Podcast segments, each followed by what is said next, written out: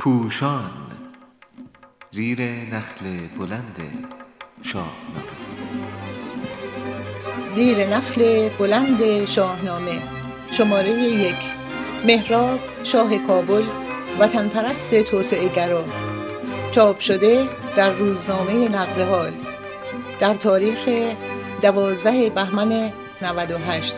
نویسنده محمد جعفر بهمنی، گوینده ناهید اردشیرزاده، موسیقی کیهان کلبور، رضا سامانی.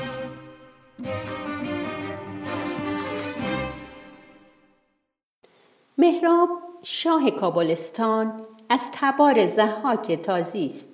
در داستان زال و رودابه گوشه هایی از شخصیت وی جالب و قابل تأمل است. 1.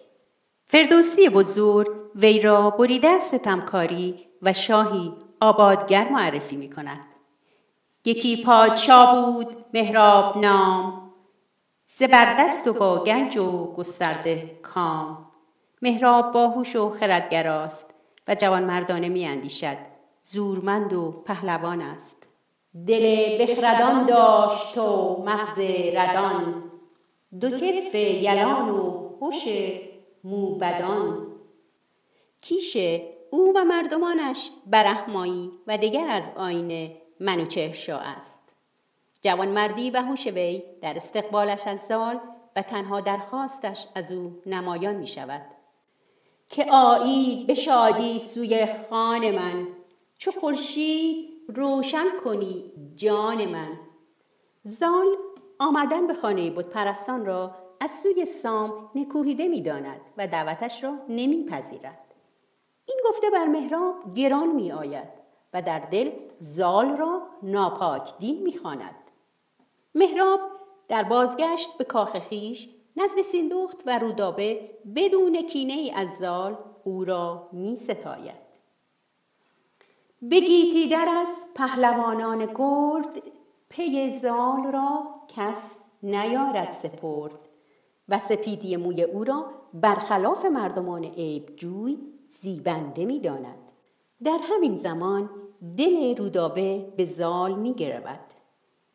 دل بخرد مهراب و تفکر جوانمردانه اوست که باعث می شود به دور از تمامی گرایش های نژادی و آیینی زال را بستاید و حقایقی را بگوید که از چشم دیگران و حتی نزدیکانی چون سام هم پوشیده مانده است.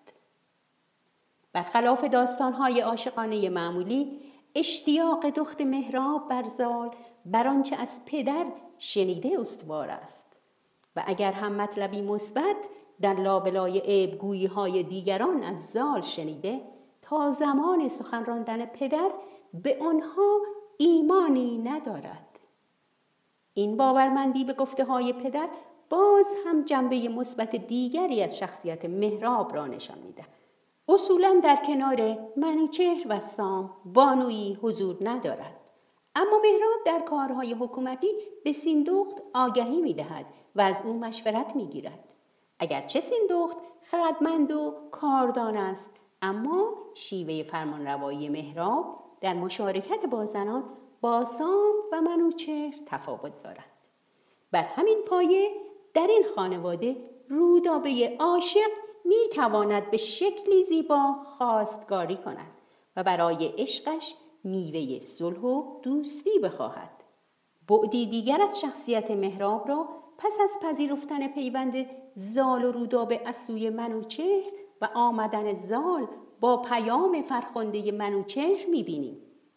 مهراب با شادمانی تدبیر و خردورزی سیندخت را ستایش می‌کند و عاقبت نیک این ماجرا را از درایت او می‌داند.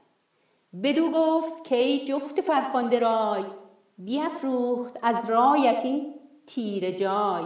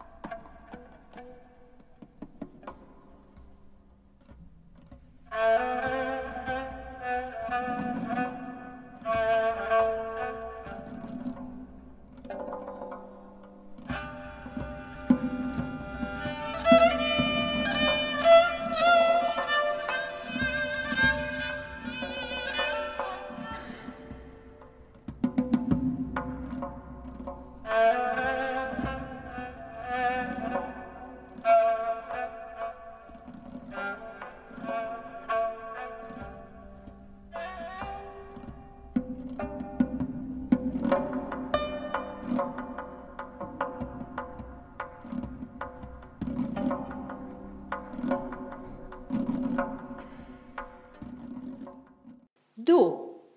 مهراب در ماجرای آگاهی یافتن از کار رودابه از منش‌های ناپسند پیشینیان خیش پیروی نمی‌کند. با خشم فراوان خود را سرزنش می‌کند که چرا چون پدرانش دختر را پس از زاده شدن نکشته است. نکشتم نرفتم به راه نیا، کنون ساخت بر من چنین کیمیا.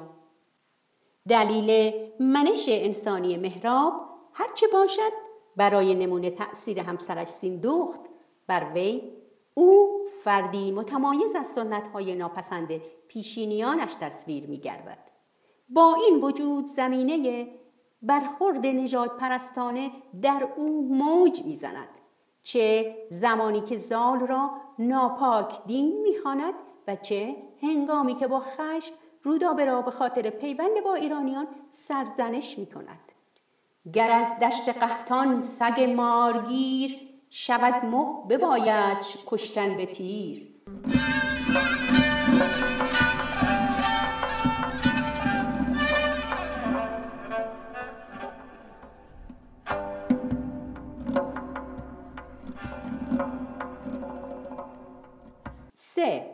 سام سوار تا پیش از مشاوره با موبدان از پیوند زال و رودابه بر دودمان خیش بیمناک است. از این مرغ پرورد آن دیو زاد، چگونه براید همانا نژاد. سیندخت نیز پس از آگاهی یافتن از کار دخترش نگرانی به جای خود از این پیوند به دلیل مخالفت شاه را به رودابه می نمایاند. نخواهد که از تخم ما بر زمین، کسی پای خار اندر آرد به زین. اما مهراب پس از آگاهی یافتن از کار رودابه و زال نخست سخت بیمناک می‌گردد، زیرا شاه ایران به وی و خاندانش بدگمان شده و مهراب از تاوان سختی که قوم او بابت این خطا متحمل خواهد گردید می‌ترسد. به سیندخت می‌گوید اگر سام گل با منوچهر شاه، بیابند بر ما یکی دستگاه. ز کابل براید به خورشید دود، نه آباد ماند نه کشت و درود. مهراب پیش و بیش از تخت و تاج خویش برای کابلستان آباد و مردمانش نگران است. فرمان روایی مهراب با منش ستمگرانی چون زهاک که ملتی را به اسارت میگیرند، در دوران زمامداری جنایت ها میکنند و در نهایت تنها نگرانیشان نگاه داشته تاج و تخت است بیگانه است. در سرزمین بازمانده از آن ستمگران چیزی جز ویرانی و مرگ و مردمانی مفلوک به چشم نمیخورد. مهراب برای پیشگیری از لشکرکشی سام و نابودی کابلستان حاضر است سیندخت و رودابه را بکشد تا مگر شاه ایران از این خشم و کین، برآساید و رام گردد زمین. در هنگامه چاره‌اندیشی پیشنهاد سیندخت را میپذیرد و گنج خواسته فراوانی به همراه او به دربار سام میفرستد تا پهلوان از حمله به کابل منصرف شود. مگر شهر کابل نسوزد به ما، چو پژمرده شد برفروزد به ما. از سوی دیگر مهراب در مدت اقامت زال در کابل او را شیفته خود ساخته و متحد توانمند او گشته است. زال در پیشگاه سامگل همزمان با یادآوری توانایی‌های خود از مهراب نیز چنین یاد می‌کند: هنر هست و مردی و تیغ یلی، یکی یار چون مهتر کابلی.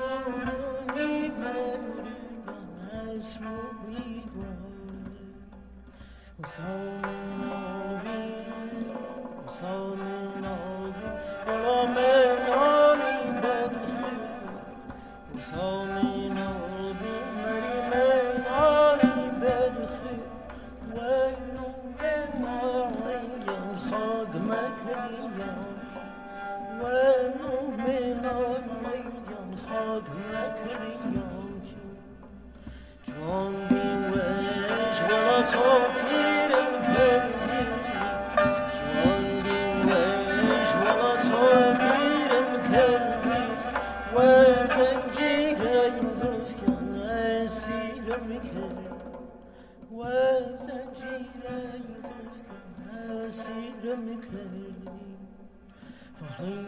داخلی هریلی باوان داخلی هریلی باوان لیل خوشحالتی روشنای چارمان لیلی خوشحالتی غزل و من لیلی خوشحالتی روشنای چارمان